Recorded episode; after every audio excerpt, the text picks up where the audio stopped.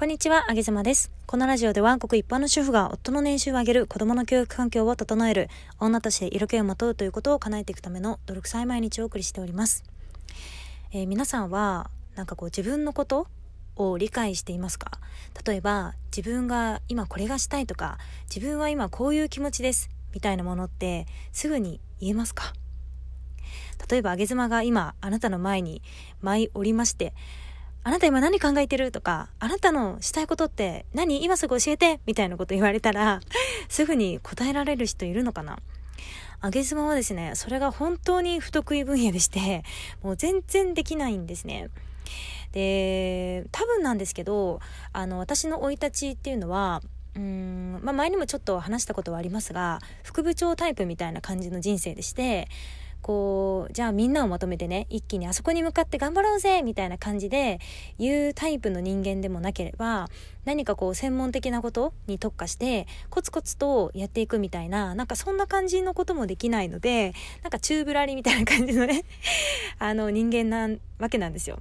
で、まあ、最近ねそれについて結構考えていてというのもあの先日ラジオでも配信しましたが、えー、夫がまあ休日に仕事をするからあげずまちゃん今日は子供を面倒見てねみたいなことをまあ軽く言われたっていうことに対してあげ妻がかなり悶々としたね、気持ちがあったので それをラジオで、えー、配信をした回があるんですけれども、えー、その、まあ、皆さんからね、また温かいコメントをいただきまして、もう本当にありがとうございます。本当に救われてます。本当にありがとうございます。でもそのコメントをね胸に、えー、夫とちょっと真剣に話し合わなきゃいければいけないなということで、えー、話し合いをしたんですよね。でもね話し合いというか何て言うんでしょう泣きながらね最後私がもう泣きながら、えー、そしてなぜか体育座りをしながら話すっていう カオスな状態になりながら話し合いをしました。で、まあ、泣いていた理由は夫に対するこうイライラとか、えー、何か傷ついたことを言われたとかっていうことではなくて、まあ、単純に自分がねこう夫に今どうしてほしいのかっていうのを伝えられないなんかもどかしさみたいなものにちょっと泣けてきたんですよね。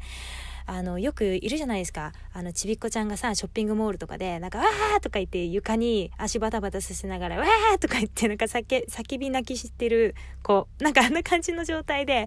こう自分の気持ちを伝えたいんだけどうまく言葉にできなくてで親もそれを理解できなくてちょっと別の行動をとってしまってでそれに対して子供がまた、えー、切れるみたいな結果ショッピングモールの床に寝転がりながら、ギャーって叫ぶみたいな、なんかそんな状態が、私もう30なんですけれども あの、起こっておりました。え、ショッピングモール女でございます。はい。だね、自分自身が自分のことを分かってないのに、まあ、他人はね、そんなの分かりっこないよな、みたいなことをね、この前話し合って思ったんですよ。結局、自分が話して、たいんだけど何を話せばいいのか分からなくてどうしようどうしようみたいな感じになってもう軽いプチパニックですよね。もうほんとまさにメンヘラみたいな状態になりました。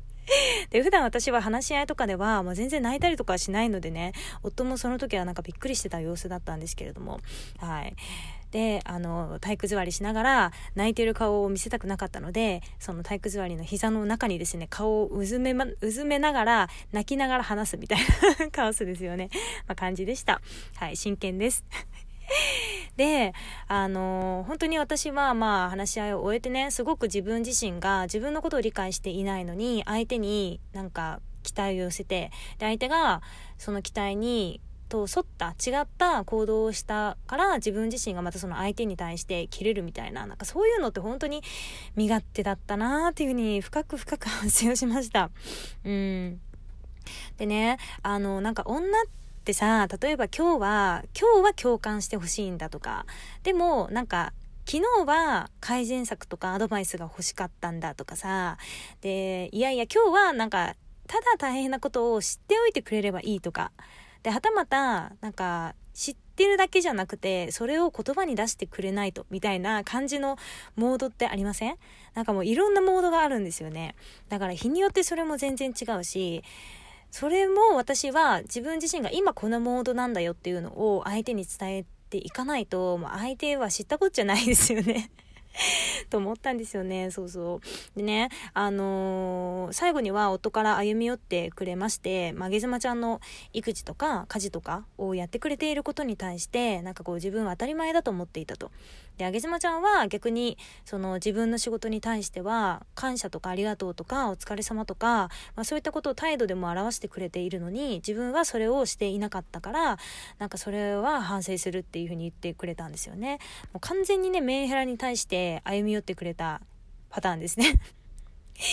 なので私はもう自分自身のことは、えー、もういい大人なんだから自分でもう理解していってそれを周りにきちんと言葉で伝えていかないとその悟って悟ってっていうのはもう完全にこれはあの悪だなっていうのを、えー、知りました。で、ちょっと皆さんにお聞きしたいんですけれども、皆さんは何か自分自身を理解するためにしていることっていうのはありますか？例えば、うん、自己啓発本を読んだりとか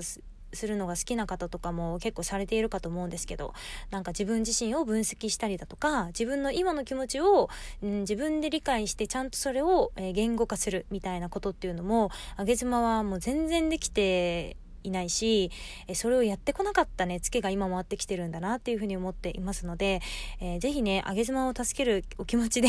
あの、ぜひコメント欄に、あの、そういったことを何かされている方がいたら、あの、簡単なものでも難しいものでも、もうあげ妻はひたすら、もう自分にはこれが課題だということで認識しましたので、頑張っていきたいと思いますので、ぜひ、あの、アドバイスですとかいただけたら嬉しいなというふうに思います。これは完全にアドバイスが欲しいというモードです。はい。ということで